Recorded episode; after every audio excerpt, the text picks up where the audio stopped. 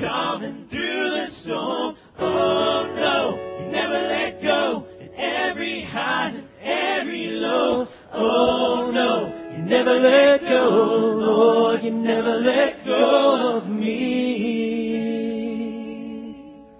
Lord, that is exactly what we need to know. No matter what difficulty, problem, trial, separation, disaster we may be presently going through, we are not alone. For you are with us, and you will never leave us nor forsake us. And Father, I pray now as we turn to your holy word, we come to one of the great texts of the Scripture. Would your Holy Spirit do a deep heart work in all of us? May we truly encounter you and your purpose for our life in these minutes that we share together. And we come, Lord, expectantly, and we pray in Jesus' name. Amen. Matthew 14.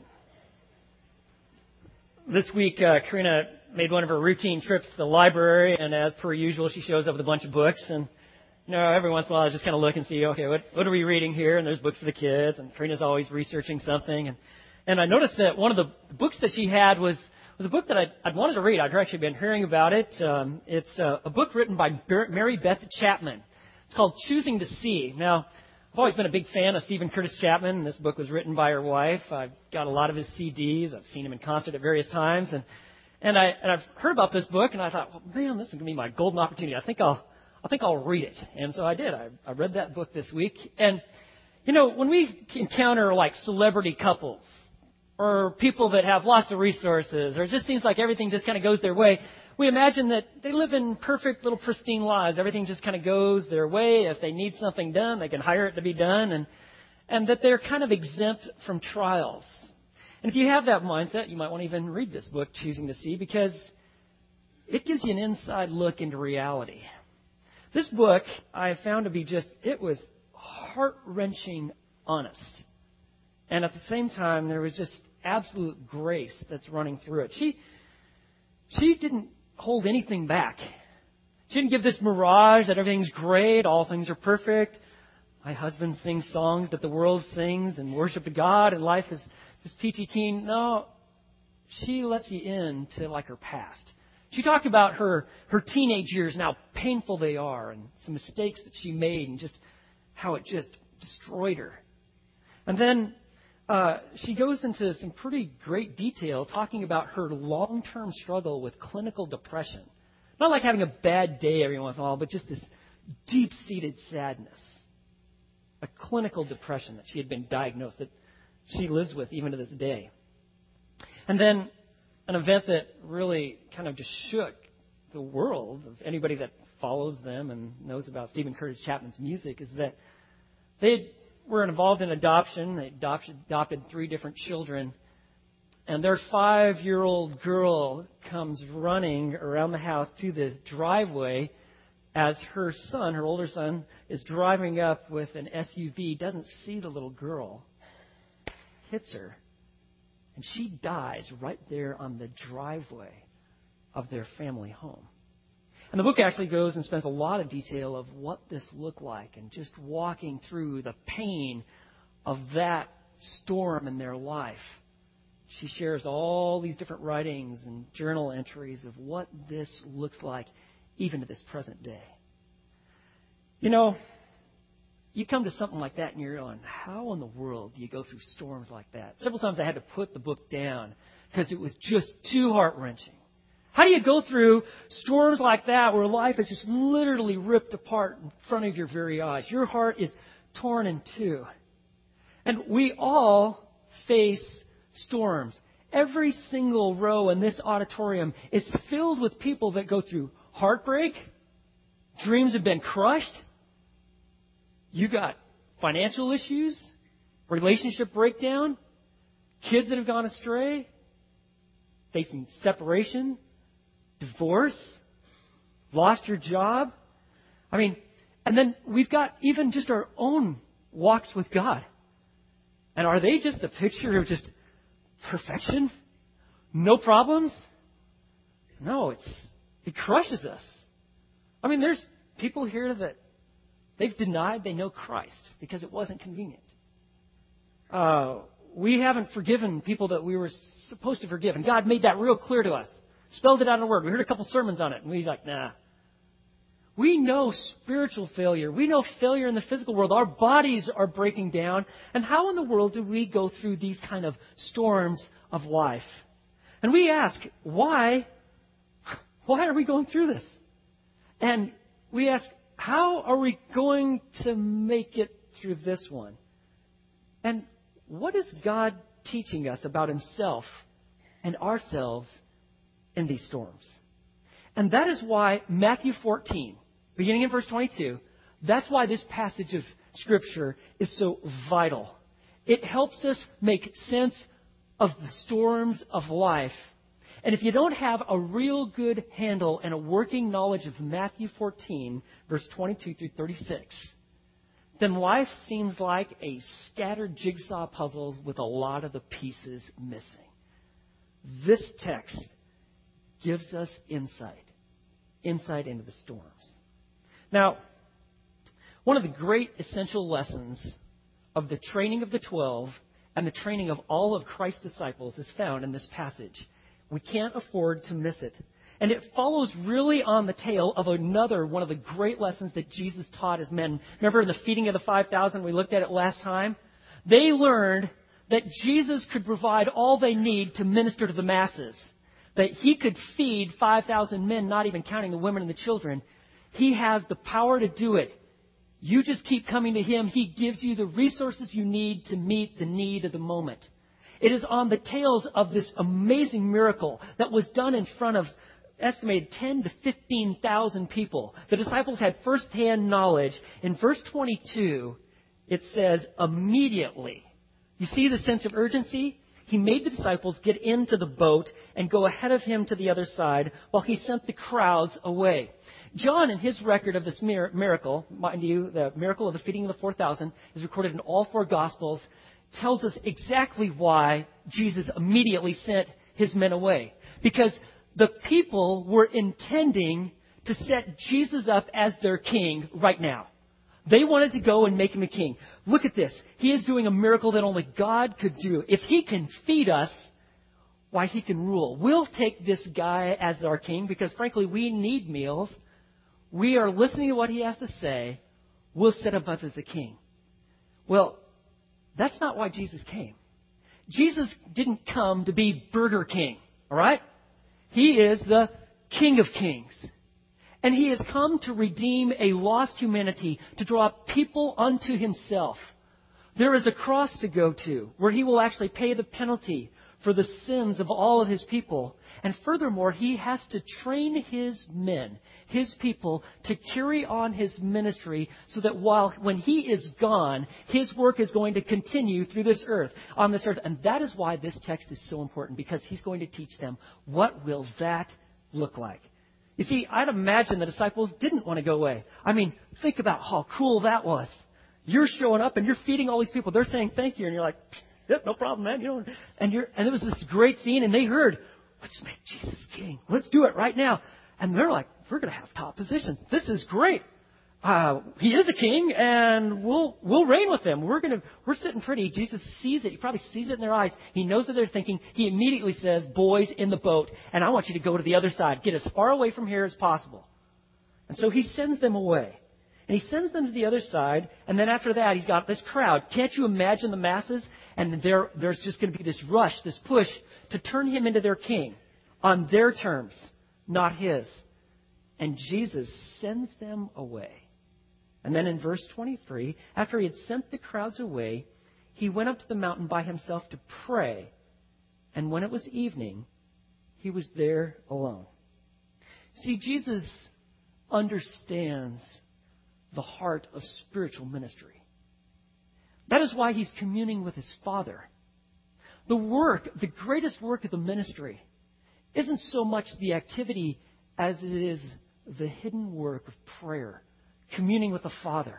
And so you see Jesus, and he goes to spend time with his Father, to talk about the lessons that were just taught in the feeding of the 5,000, to pray for the people that they'd not get the wrong idea that he just came to feed them, to do miracles in their midst, but that indeed he's the Messiah to draw all men unto himself.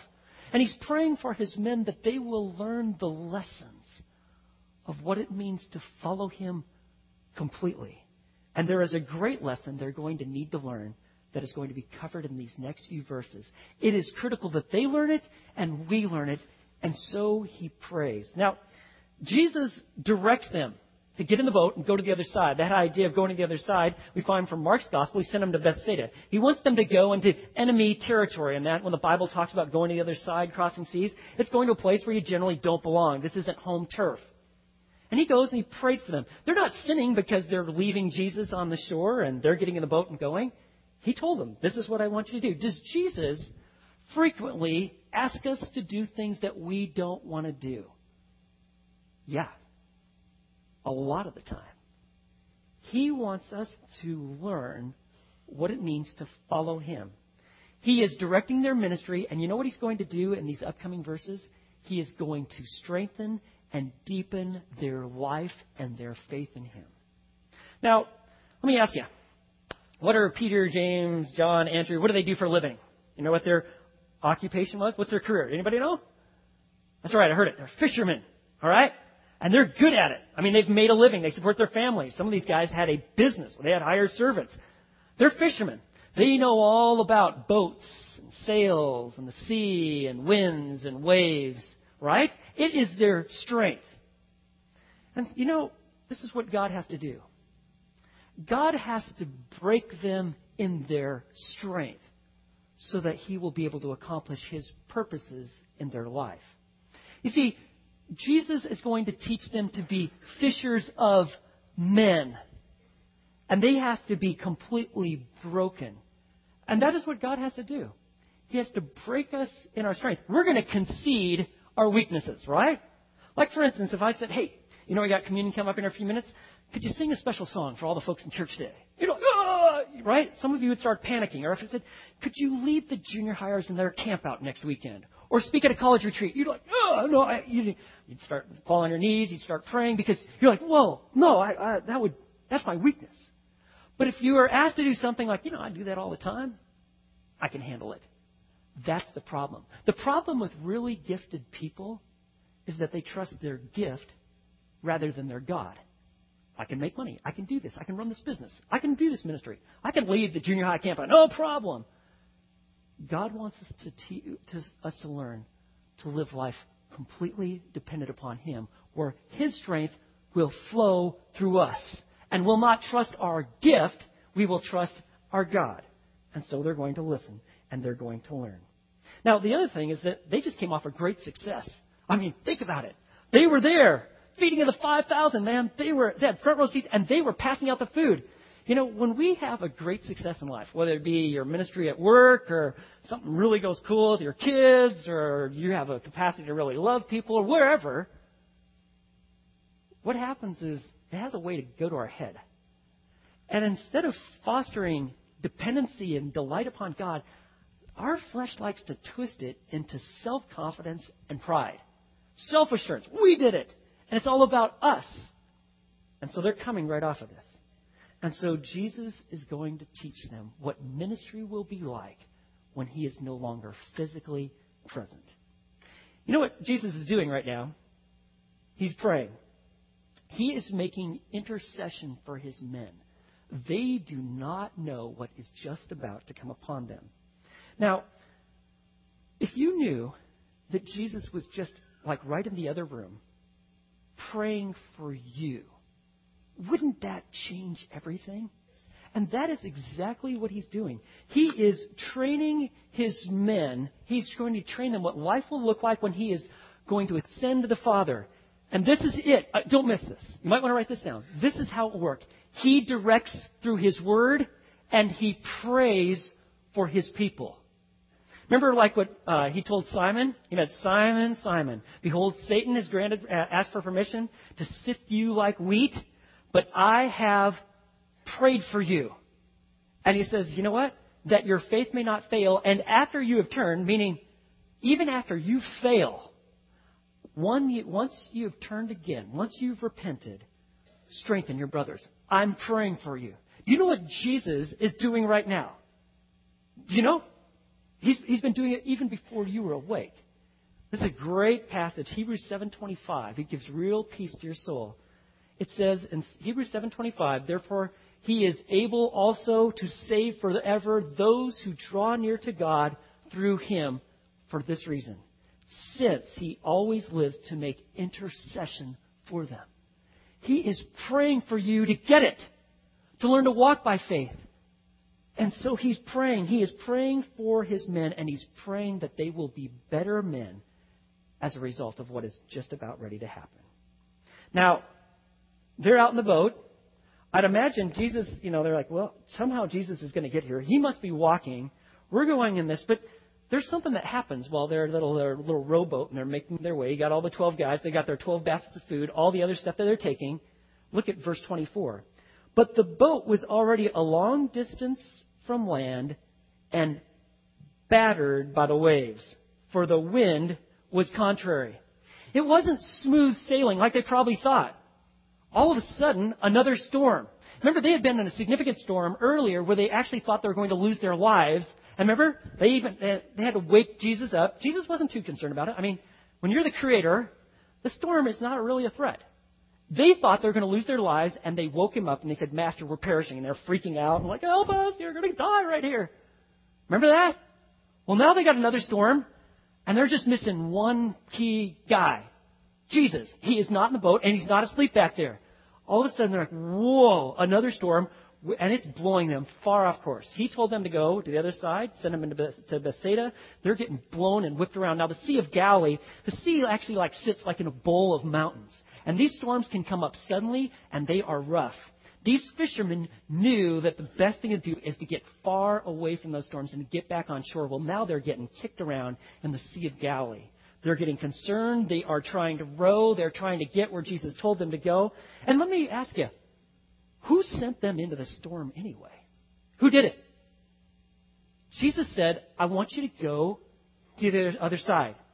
He didn't say, oh, and by the way, you want, might want to strap on the life vest because you're going to run to a pretty serious storm. He just said, No, I want you to go to the other side. You know, the storms that you and I face in our life, they come up unexpectedly. We didn't know that this was going to happen. We just followed what Jesus said, told us to do.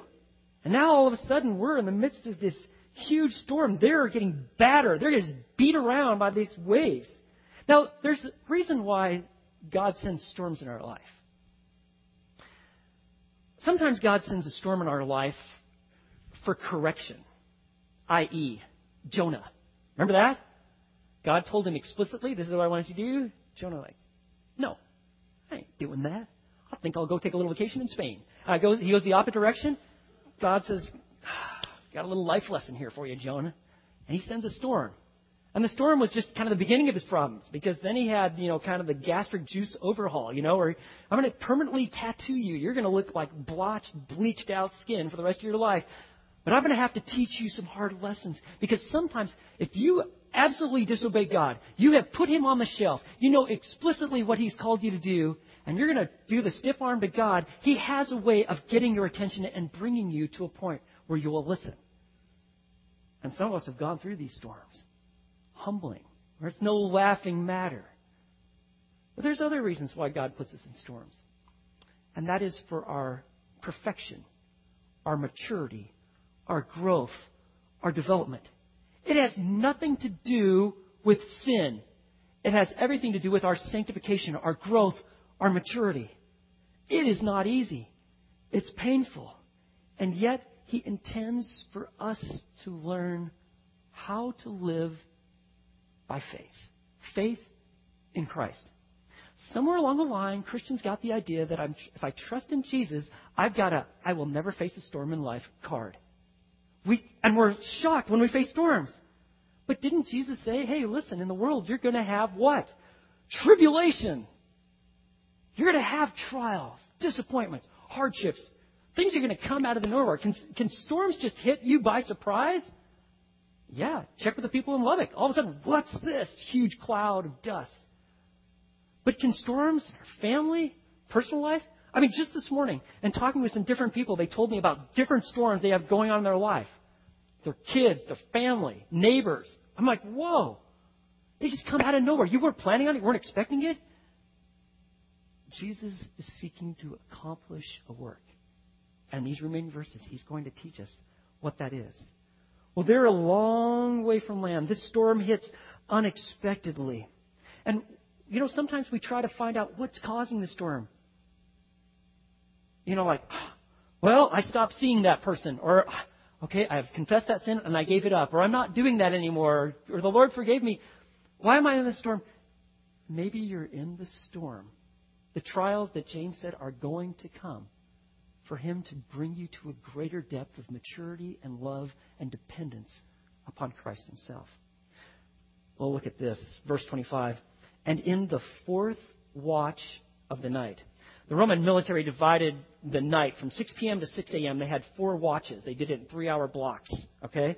So the fourth watch, these boys have been battered around since 3 to 6 in the morning. Okay? They've been, and, and they're, and they've been all night at this. They're just wiped out, tired. I mean, you can see them straining at the oars. They have nothing left. It's in the fourth watch, between 3 and 6, that he came to them. Did you see that? And he is walking on the sea. Now, this is profound. The Bible says there's only one who treads upon the sea. You read about in Job or Isaiah or Psalm 77, you know who it is? God alone treads and walks upon the sea. Jesus is God, hence he is doing what God does. Do people walk on water? No. But can God? He can. And he is walking on the sea. Well, this, this is overwhelming. He's walking on the sea. Verse 26, when the disciples saw him walking on the sea, they were terrified. They literally came unglued. I mean, they were encountering things they had no explanation for, and they said, it is a ghost, and they cried out in fear. This idea of a ghost and apparition, it, it, was, it was actually a word that they would refer to something like a deception. They, they thought they were being deceived by some sort of evil spirit that was posing himself like Jesus. They were being deceived. There was this deception, this, this ghost, because whatever that is walking on the water sure looks a lot like Jesus, but we left him on the land and we're in the storm. And they just came unglued. What? What is going on? We're in the storm. Are we going to die? Are we going to face some sort of huge eternal punishment? What, what is taking place here? And so they see this individual walking on the sea. They call out and cry out. It's a ghost. They're crying out in fear. And here's verse 27. You might want to underline it. But immediately Jesus spoke to them, saying, Take courage. Ego eimi. It is I. Do not be afraid. What he, he says, literally, I am. That remind you of anything? Remember in Exodus chapter 3? When God reveals himself and Moses says, Well, who do I say that sent me? God actually discloses his name, who he is. He says, I am. I am the self existent one. I have no beginning. I am the God of eternity. I am the God of creation. I am. Jesus says the exact same words. He says, Take courage. I am. I am right here. You don't have to come unraveled. You don't have to come unglued. I know you're in this storm. I am. I am with you. I am here. I am even in the midst of your storm and your struggle. That is all you need to know. I am. Now, does Jesus come to us in the midst of our storms? Our struggles? He does. But sometimes it feels so very alone. You read the Psalms, and there's times where David is like, God, where are you? And yet it ends with, I know that you're going to rescue me. I know you'll see me through. Or remember Paul in 2 Corinthians? He says, you know, man, we were, we were afflicted in every, every way.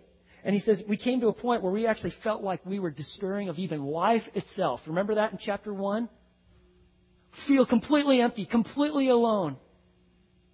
What we need to know is Jesus says, I am. I am here. You can take courage. You see, what Jesus has done is he has taken and put his men in a place where all earthly help and hope is gone. They can't trust in anything that they can do. He strips them down and he comes to them. Why does Jesus walk on water? Because he is going to meet them in the very thing that they fear the most. Walking on the water was a staircase in which Jesus took the step to meet them, what they feared the most. And he does the same with us. We fear our cancer, bereavement, loneliness, financial problems, relational breakdown. We got fears about ourselves. We're afraid of people. We want people to always think the best of us. We're afraid of failure. You ever? I'm afraid of failure. You? God meets us in our fears, and He says, I am. It is I. Take courage. You know, even when you can't see Him, He is right there. He's praying for you, and He says, Take courage. It is I. You see, Jesus is putting them in a situation where they're going to learn how to live when they can't see Him anymore. That's soon to happen. By the way, it's how we live today. We live by faith in Christ, who is unseen but absolutely present. He's the I am. He is I am. He's in here. He's here, and He's in control. And He's not going to do us any wrong. Remember in Psalm 23, it says this Even though I walk through the valley of the shadow of death, what? I fear no evil, for you are with me. You're with me. Even though it's death that I'm facing, all around, in front of me, beside me, problems inexplicable, pain unbearable, I will walk with you. You're with me. Remember in the book of Daniel, there's a king by the name of Nebuchadnezzar, and he kind of got on this little power trip where he wanted everybody to bow down to him and his little idol. And there's some boys, Shadrach, Meshach, and Abednego, and they're like, no, we don't do that. We bow down to one, the one true God. You're not it. We won't do it. All right, you don't want to do want to want to play my game? All right, we'll find out. We'll tie you up, throw you in this big burning blazing fire in this big huge furnace. Well, they'd made all these bricks probably for the statue that he built of himself. And remember they threw them in here and king. Whoa, what's going on in there? He's looking he's like, let me ask a clarification question. Did we not tie up those three guys and throw them in there? And they're like, oh yeah, king, you got it. Certainly we did just exactly. Said, well, why is it that I see four of them walking around in there? They're untied. They're unaffected by the fire. No harm's coming to them. And the fourth one, he looks like the son of a, the gods. Who, who is this? What's going on? See, in the midst of their storm, I am is with. See, Jesus, He doesn't tell us why. He doesn't tell us why He went, us, went into the storm. And we like to ask that question. He doesn't tell us why. He just says, All you need to know is that I am. I am here, and that's everything you need. And so when it comes to these big problems in our life, the storms, the storms that are affecting you and I right now, we ask why? He simply says, Trust me. Is, is there a reason for why this had to happen? It is no accident. It is no accident. Why, why are you not going to tell me at this time? Why not just tell me now? He simply says, Trust me, draw near.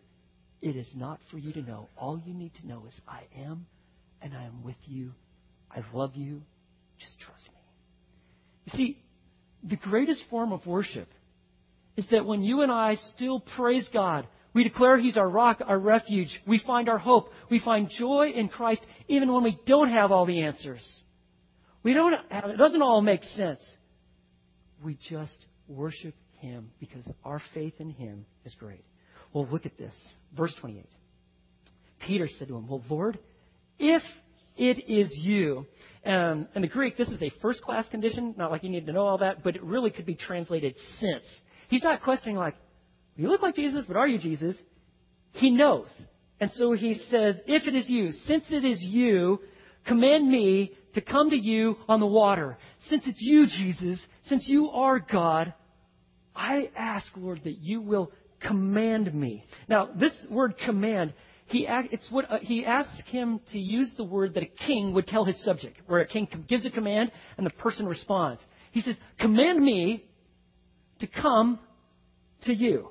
He recognizes that Jesus is king and he gets the lesson. He, he sees that Jesus is teaching them how to live by faith in him, even when they can't see him. And now that they can, Jesus, Peter says to Jesus, Tell me to come. Command me to come to you. And look at this. And verse 29, and he said, Come. Peter said, Command me to come to you on the water. Verse 28. Jesus says one word Come. Come to me. And Peter got out of the boat. Can you imagine? I mean, he, he takes one of his legs and he puts it on the outside of the boat. And he puts a little bit of weight down there and he stands on this water. And then he gets the other one, but he's still sitting on the side of the boat. And you could see all the fear in the eyes of the disciples. Whoa, what are you doing? But you saw faith in Peter. But the real faith is when he pushed off and he got and, he, and for the first time a regular mortal human stood and began walking on the water. Whoa, it's tremendous. The power of Christ being lived out in this man's life to do what is impossible and yet the Lord commanded because he was never going to do anything that the Lord had not commanded him to do. And so he is walking on the water, verse 29. He got up out of the boat and walked on the water and came toward Jesus. What tremendous faith. What an amazing power. Is there any limit to what Jesus could do in a human life? But verse 30. But seeing the wind, he became frightened and beginning to sink, he cried out, Lord, save me. All of a sudden, though, he took his eyes off Jesus and he all of a sudden saw the wind and the waves because this didn't just suddenly just turn to glass. There wasn't some sort of plank that he's walking on. All of a sudden, he starts to see the circumstances in which he is actually walking toward Jesus, in which he's obeying the Lord. And he sees that and he starts to sink. And that's what the text says. He's walking, he saw the wind, he became frightened, and beginning to sink, he cried out one of the great prayers of the Bible. Three words. I'd strongly encourage you to memorize it. Lord, save me. It is great theology. It is a calling out to the Lordship of God and placing yourself completely at His mercy. Lord, save me. Rescue me. And immediately, verse 31, Jesus stretched out his hand, took hold of him, and said to him, You of little faith, why did you doubt? In this moment, as he just starts sinking down, you see Jesus just whoosh, grab him by this little cloak, whoosh, lift him up. He's still got the winds and the waves all battering around. You can just see his face, eyes to eyes, locked on to Jesus. And Jesus rescues him. And he takes him back to the boat. Man, I tell you what, that must have been some kind of miracle for Peter. What caused him? What caused him to start sinking? Look at verse 31. We see immediately Jesus stretched out his hand, took hold of him, and said to him, You of little faith, why did you doubt? Doubt is the key word there. The word doubt means to waver between, between two opinions. You see, he was wavering between, yes, Jesus could make me even walk on water. He's everything I need to, whoa, I'm, I'm in the midst of a storm and I'm walking on water. People don't do this. And he starts freaking out. He was wrestling between these two opinions. His faith in Christ weakened because he became overwhelmed in his circumstances and he began to sink. You know what that's like? You know what that's like when you start getting overwhelmed by your circumstances? I do. I mean, like, how could this ever work? Or what's going on now? Oh. And what happens is you kind of get on this downward spiral and you're, you lose sight of Jesus and you get fixed on your circumstances and you start sinking. Now, let me ask you, does anybody know about failure in this room besides myself? I'm kind of feeling all by myself up here. Okay, let's think. Okay. Any of you ever snapped at a three-year-old? Okay. Anybody, you had failure there. Anybody, uh, went to a barbecue place and ordered tofu? Anybody wear spandex in public? Did anybody, anybody got failure? Does any, okay, just a few of you. Really? You wore spandex? Okay, we'll talk later. Okay. Do, do, what about what about though in your walk with the Lord? You know failure? Like, did you ever give up on prayer because it's just uh, inconvenient? You ever go, I'm not going to spend time in the Word. You know what? I've just got too much to do with my schedule. You Ever you you knew that the Lord would want you to share your faith with this particular person. You're like, no way. And you moved, or you left them there. Or you knew that you should probably encourage this person, but you wouldn't move past your self centeredness. Or you just flat out became unfaithful, maybe even denied the Lord Himself. You know spiritual failure? Well, guess who knows failure? Peter and all of God's people. And Peter learns this that God can rescue the failures. Not only could God make you walk on water, He can rescue the failures. Man, I take great hope in that. Because I am a failure. I need the Lord. And He has got to rescue me. And Lord save me is a very good prayer, wherever you might be. And so Peter knew Jesus in a way that the boys in the boat didn't. Not only did he see Jesus give him the power to walk on water, he saw that Jesus had the power to rescue sinking people. And so we find that Jesus is teaching this great lesson here. He's teaching these men it's all about faith in me. Why you have such little faith? You have little faith. Why did you doubt? Well, look at verse 32. When they got into the boat, the wind stopped. After this conversation in the midst of the storm, standing on the water, Jesus holding on to Peter, asking about your doubt, you wrestling between two opinions, he said, You have little faith. Why did you doubt? They get back on the boat. Can you imagine the other disciples are just like, back. And there's, G- here's Peter, man. He is just drenched.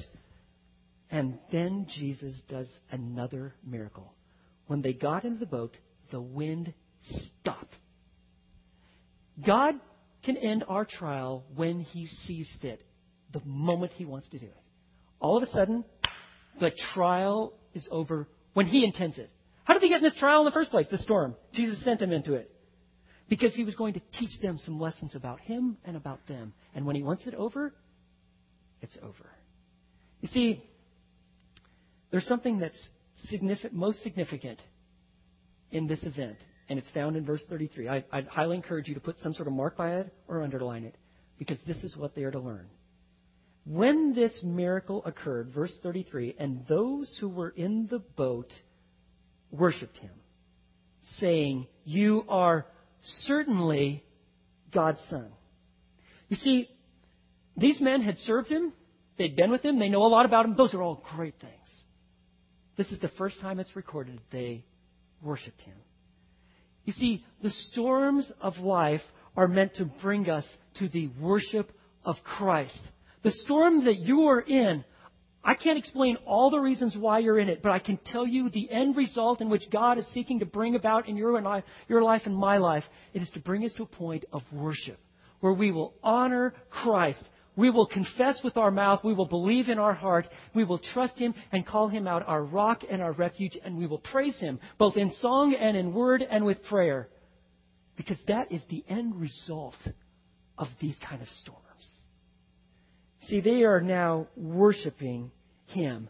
They know that He is God, and they are convinced He is all that they need. You see, Jesus took them to a point where He stripped them of everything that they thought they knew and thought that they could do, so that they would realize that with Jesus, He is all they need, even in the storms of life.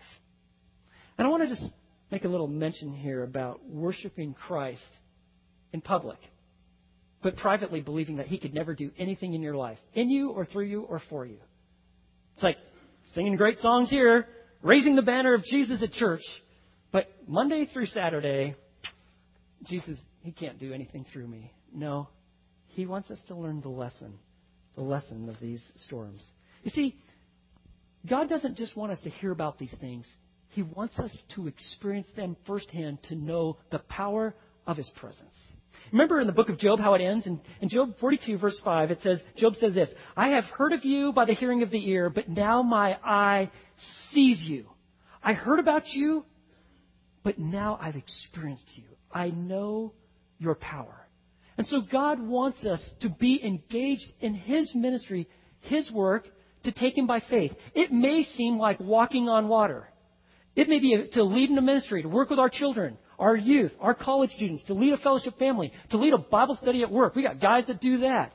To, to share your faith with your neighbor or a coworker, to represent Christ in your school or at college. He wants you to learn to trust Him and, and find out His power to experience it in life, but you got to get out of the boat. And He also wants you to know that even when you're in the storms and life is breaking down and your body is breaking down and you've got issues and your relationships are hurt and your heart is hurting and you're feeling like your life is just being torn apart, He wants you to know the power of His presence. Ego eimi. I am. I am right with you. Take courage. Do not fear. I am with you. You see, it is the confidence in Christ that allows us to overcome our fears in life. And they got the lesson. Verse 33. Your trial, your storm. Verse 33 is the end to which he wants to bring you, worshiping Christ. Well, when they had crossed over, they came to the land at Gennesaret. And when the men of that place recognized him, they, they sent word into all the surrounding district and brought to him all who were sick. Now, they were blown completely off course. They're down Gennesaret. This is a fertile plain south of Capernaum. They were supposed to be in Tiberias on the other side of the sea. But obviously, word about Jesus had been spreading. This is, by the way, Gentile country. This is also Herod's territory. Remember Herod from uh, earlier in chapter 14? Well, these people heard that Jesus was there. There's such a great need for him. And so they're bringing all who are sick in verse 36. And they implored him that they might just touch the fringe of his cloak and as many as touched it were cured. Just to touch the tassel. And that's what a, the garment of Jewish men who were obedient to God, based on Deuteronomy, they'd have tassels to remind them of God and His faithfulness. They would touch that, just that tassel, because they knew that their faith in Christ could make them well. Friends, it is our confidence in Christ that allows us to overcome our fears in life. This is what God desires for us individually and as a church. You see, God directs us into the storm to accomplish His will and to develop our faith. That's what He's doing. And worship is the response that is caught up with God. And no matter what's happened, even when you've been hit in the place that you feel like you are the strongest, even in your capacity to love, and now all of a sudden your world is torn apart. He wants to teach you that through me, all things are possible. But apart from me, you can do nothing. Jesus said, You know what? Take courage. Take courage. In the world you'll have tribulation, but take courage. I have overcome the world. And so we find that in the storms of life, they're meant to bring us to the worship of Christ. Remember uh, Mary Beth? I told you about it a few minutes ago. I'd like to read just a small excerpt from her book when she was talking about her clinical depression. In that chapter, she said medication was not enough on its own to really transform me. What I found is that my depression actually became an opportunity to acknowledge to God that He was literally my only hope. In the darkest, loneliest times, in the middle of the night, I realized that Christ is truly all I have. I realize that everything else, everything is fleeting. If I put my security or peace of mind in my husband, children, or home, I would only continue to wrestle with life and how to control it. I'd already seen how a home and possessions can burn. And I knew that no matter how precious a relationship with a loved one is, it can be lost in a moment of tragedy. But for us, He wants us to see Jesus for who He really is. He is the great I am. We can take courage. We can live in strength when we live by faith. And so as we go from here into communion, I want this to be a time where we draw so ever close to Christ. Let us declare our confidence in Him. And whatever He's asked you to do, whether it is just to engage a friend or your child or to go on a mission trip, whatever it is, to forgive someone, let us see His power working in our midst. So we'll move from just hearing to knowing. Let's pray. Lord, what a tremendous passage in the Scripture. to learn that there are purposes in the storm and that we can make sense of it. Not that we know all the answers or all the reasons why this has happened, but to know that you are in the midst of it with us. You love us. You're accomplishing your purposes in our world and our lives. And so, Father, keep us from the evil one of going on detours where we are deceived or will disobey or we just live in bitterness. But bring us to that sweetness of fellowship where that we're trusting and worshiping Jesus, for he is the sweetest name we know. And Lord, if there is someone here who has never put their faith in your Son Jesus, would they pray with me and say, Lord, I finally understand. Jesus is the Son of God. He is God Himself. He came for a purpose to rescue me from my sin and to live His life through me. And I turn from myself and my sin and I turn to Christ and believe in Him today. Lord, would you increase our faith? We ask in Jesus' name. Amen. We're going to now share in communion in just the same spirit of worship and reverence. I'm going to ask that each of you would just prepare your heart to talk with Him. If there's any known sin in the camp, and you'll know, the Spirit will bring that to your mind, confess it. Now, you do not need to be a member of Fellowship Bible Church to partake in communion here, but you do need to know Christ and to know Him personally. The Bible actually warns don't treat this lightly, and if you don't know Him, do not partake in it. Now would be your time to put your trust in Him if you don't know Him. And for those of us who do, let this be a time of sweet communion with the I am, and we'll share in the elements together.